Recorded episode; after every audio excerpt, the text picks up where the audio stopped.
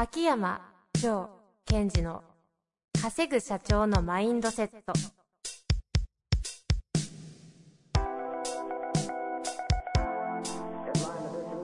なぜ一流の経営者たちはぶつかる壁を次々と越えられるのか。そこに隠されたマインドの正体。ポッドキャスト「稼ぐ社長のマインドセット」は上場企業から中小企業まで。エグゼクティブコーチングトレーナーとして人材開発を行ってきた秋山城賢治が経営や人生で役立つマインドの本質について分かりやすく解説しますこんにちは、遠藤和樹です。秋山城賢治の稼ぐ社長のマインドセット。秋山先生、本日もよろしくお願いいたします。はい。よろしくお願いします。さあ、今日も質問来ております。最近ですね、質問がお若い方が多くて、うん。二十歳の方、大学生、そうでしたね。起業したいという質問ありましたけど、今回も23歳の方ですね。すごいですね、みんなね。ねえ、お若い方聞いてるんですねう。ん。ね。稼ぐ社長のマインドセットですよ。なんか自分がこう23の時を皆さんに見られたらもうすごい恥ずかしい。いやね、寝る前に枕に顔伏せてキャッてやりたいですよね。なんですからね。でも本当23の時何やったのかなって感じですね。もうね、一言で言うなら、クズですよね。だってこんな質問でこんな人ね今から読みますけど、うんうん。しませんよ、そもそも。うんうん。ね。はい。はい。というわけで、いきますよ。はい。23歳の女性の方です。こんにちは。いつもポッドキャストを聞いてたくさん学ばせていただいております。ありがとうございます。今回は秋山先生に質問があってご連絡しました。はい。私は昔から一つの物事に対して深く考えることが大好きで、大学生の時はマーケティングが好きになり、心理学や哲学にも興味があります。ただ最近思うのが、頭で考えることと実際に経験することは全然違うなということです。秋山さんは、普段経営者の方のコーチングをされているとのことですが、経営者の経験がない中でアドバイスするのは難しいと感じることはありませんか？よろしくお願いいたします。ということですね。あのーまあ、この方の質問と意図とは別に、はい。こういろいろと面白いところがいっぱいあるなと思って聞いてました。ええええ例えばどうなんえですかね。例えば、えーまあ、このまあ23歳という年齢の中で、このポッドキャストを聞いてるわけですよね。うんうん。で、学んでるということは、なんかこう、キャッチできる何かを持ってるの、へえと思ったし、ええもう一つは、えーと、昔から一つの物事に対して深く考えることが大好きだと。マーケティング、心理学、哲学。いやいや、多方面にまたがってるじゃないですか。あ、突っ込みたくなったわけですね。いやいやいやいや。で、なおかつですよ。はいなおかつ、これちょっと私の経歴と似てますよね。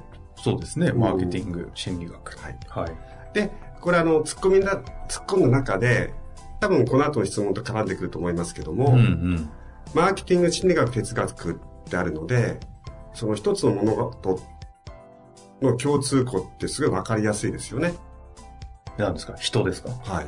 人の、その、心の動き、まあ、マインドの動きから来る行動の動きっていうものに興味があるという意味では一貫性がある気がしますね。うんうんうんうん。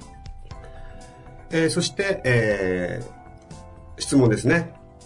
普段経営者の方のコーチングをされているということなんですが、経営の者の経験がない中でアドバイスするのは難しいと感じることありませんかと。クローズ質問ですね。そうそう。で、これ、ちょっとしたアドバイスなんですが、クローズ質問の場合はイエスはノーで答えちゃうので、もし、あの、ちょっと意地悪的な言い方なんですが、アドバイスするのは難しいと感じることありませんか？って言ったら、うーん、ありませんって終わっちゃうわけですよ。うんうんまあ、ある場合はありますって。うん。でここではなんかこう、オープン質問を使うとより良かったかもしれませんよね。うん。うん。例えばどんな感じですかね？えっと、どんな時にアドバイスするの難しいと感じてますかとか。ああ。うん。もしくは、多分彼女が聞きたいのは、アドバイスするのが難しいと感じた場合には、どのように対応しますか？うん。うん。みたいな、こう、オープン質問が出てくると、こう、より相手から自分が欲しい答えを引き出せる気がします。うこの方自身もこの質問するぐらいですから、うん。新卒ですよね、きっと。まあ、新卒というか、若手なんですうん、けどね。うん。経営者の方とかとお付き合いしてるのかもしれないですよね。そうですね。はい。はい。ということで、じゃあ。まあ、そんな中でご質問ですね。えー、経営者の経験がない中っていうことなんですけども、まあ、まあ一応っていうか私も経営者なんですよ。うん、そうですよね。遠藤さん。はい。まあ、ただ彼女が言いたかったことは自分が経験ない時に、ことに関してどういうアドバイスをすればいいんですか？ってことですよね。うん、うん。多分この方コンサル系なんじゃないでしょうかね。うん。あの、コンサルの方っていうのは、その、答えを求められてると思ってる方が多いので、ああ。うん。何かこう専門分野について答えを出すことが自分の価値がある。うん、うん。ただ自分は経営のこ経験がないので、そのアドバイスができないっていうことなんでしょうかね。うん、うん。で、まず、もし仮に、えーこの方が経営者を支援する仕事についてとするならば、一つおすすめなのが、えっ、と、経営者という生き物を徹底的に研究するということですね。ほうほうほですから、あの、ほら、私前、えー自然ガイドやったじゃないですう。か。はい。そうすると、うんと、鳥だったら鳥っていうものを生態とか、そういうものをすごい研究するわけですよ。観察して。うん、うん。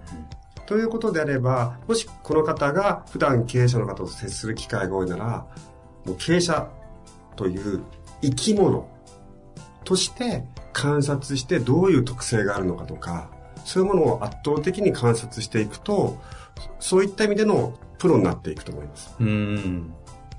で、その時に大切なことは自分のクライアント以外の経営者ともじ触れてほしいですね。それがまず一つ目と、あとは、うーん、その実はそのコーチングって言葉を使ってるそこに乗っかっていくと、その日本のコーチングのコーチの方と、やっぱりアメリカのコーチングのコーチの方は、やってる内容がちょっと若干違うんですね。うん。そうなんですね。えっと、日本の場合のコーチの場合は、こう、傾聴して、えっと、質問して、相手は答えの中にある、答えは相手の中にあるので、それを引き出すみたいな感じなんですが、私が今やってるのはそちらというよりも、どっちかというとアメリカ的な発想で、自分が経営に携わってきた。それから自分も経営をしている。かつ、その経営者をたくさん見てきたので、あなた今経営者としてこういう場所にいるよね。とで、次ここ行きたいんですよね。だとしたらこっちの角度で考えてくださいみたいな、そういったことをやるわけですよ。うん、うん。で、彼女もそういったことをやりたいのであれば、やはり、その自分がまだ若いかもしれませんけど、頑張って、まず今の会社の中で、えー経営をするという場所に行ってほしい。うん。経営者じゃなくてもね。うん、うん。そのビジネスというモデル、会社という箱をどういう角度で捉えていくかってことが徹底的に勉強できるので、えー今ほら、いろんな会社、若い方でも役員に投与することが多いじゃないですか。そうですね。うん。そこは、うん目指していってほしい。そうすると、うんやっぱりその場所、その立場になると見える世界が変わってくるっていうのは正直あるので、うんうんまあこの方の文章の中にも実際に経験することは全然違うなぁみたいな。コメントがありましたが、まさにそれを経営者という経験をもう体感した方がいいよっていうことですね。で、この頭で考えることと実際に経験することのズレっていうのはとても重要で、うんうんそのず、ずれということは、じゃあ、頭で考えたこと、経験したことがずれた、そのずれたことに対して、と自分のイメージしたものに現実を寄せるためには何が必要かってことも同時に見えてくるんですね。うんうんだから、そのズレを感じてるっていうところもすごいセンスはある気がしますうんね。うんだから逆にいらっしゃるじゃないですか。いや、僕なんかこう、大体こう、考えたイメージ通りみたいな。発展性がないんですよね。うん私なんかも、まあ自分の中でイメージしてやってみたら、うわ、そう来るんだみたいなことがすごいあって、そう来る。うーんだとしたらば、アウトカムのためには、こっちだなってことを、こう、いろんな対応っていうのは増えていくので、うんそれはやってほしい。うん。そういう感じですかね。うんそうするとまず一つは、うん。まあ、経営者を徹底的に生き物として観察をしていくと。観察、研究する。研究するということと、まあ、実際に経営者という経験をするために、まあ、ちょっと、この場で言うときっとお勤めでしょうから、うん。まあ、そういうところに携われるぐらい頑張るってことなんですかね。ガンガン上がってほしいですよ。で、もしくは、えっ、と、同じ会社の方が聞いたらあれかもしれませんが、その、もし自分が経営の方に全然活かしてくれない会社であるならば、そういうところに行けるようなところに転職するってことも視野に一応入れておく。うん。うん。まあ、別に自分でやってもいいですしね。うん。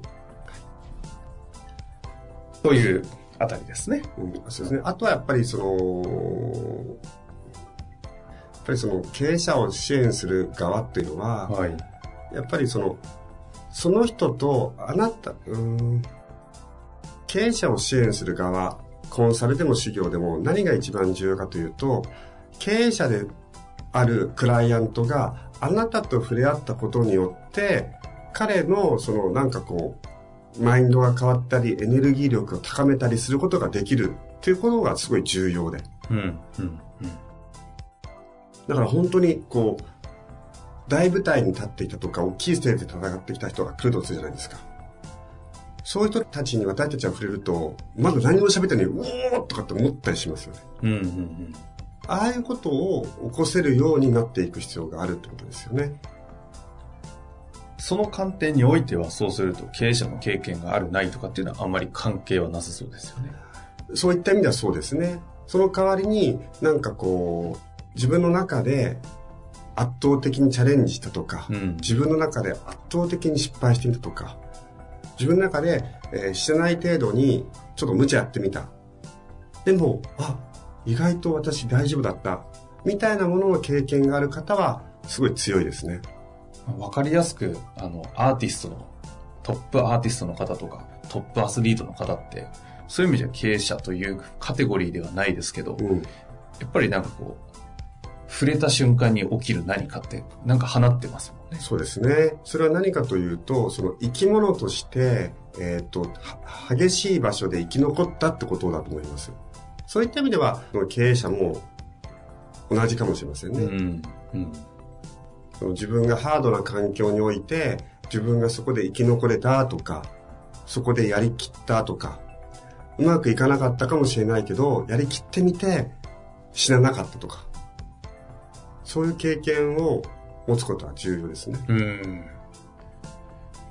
まあというわけで、今日はですね、久々に、あの、抽象度もありましたが、具体的にこの方が何をするかというのもね、ご指摘というかね、アドバイスいただきましたので、まあ、経営者の研究、うん。観察をするために何をするかというのはね、ちょっとご自身のリソースも確認した上で、はい。いろいろ考えていただいて、まあ、その中できっとまたいろいろね、起きるでしょうから。うん。そうなったらぜひね、質問いただいて、秋山先生、アドバイスいただけると思いますので、はい。うまくね、このポッドキャスト利用していただけたらなと。ああ、今聞きながら思ったんですけども、はい。その経営者のなんかこう研究メモみたいのをなんか記録してみたら面白いと思います、ああ、それちょっとシェアしていただきたいですよね。うん。こちらにも。あ、そうですね。その23歳って若い方から見た生きてる経営者と生きてない経営者とかすごいと思うんああ、ですよ。興味深いですね。うんそれちょっと、なんかね、ブログでも何でもいいので出していただいて、いやーどっかのタイミングでちょっとゲスト来ていただけたら。なんかそう、だって、えーそれこそ今23歳という下から目線というリソースをうまく使えばいいと思うんですよね。しかも女性というリソースもありますからね。そうですね。そうそうそう。なんかこう、思わずうっかり部下がやる気になってしまう経営者と、そうじゃない経営者とかね。うん。ムカつくんだけどついていきたくなる経営者と、そうじゃない。優しいんだけど、なんか一緒にいて大丈夫なのかなと思う経営者とかいろんな切り口が見えてきて研究したら、その分野でこの方は独立できるかもしれませんね。本当ですね。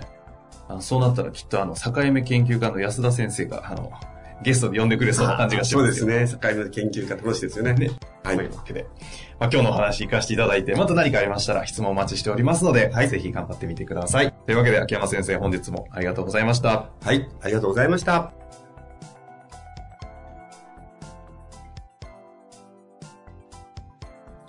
本日の番組はいかがでしたか？番組では秋山城賢治への質問を受け付けております。ウェブ検索で、秋山城と入力し、検索結果に出てくるオフィシャルウェブサイトにアクセス。その中のポッドキャストのバナーから質問フォームにご入力ください。また、オフィシャルウェブサイトでは無料メルマガも配信中です。ぜひ遊びに来てくださいね。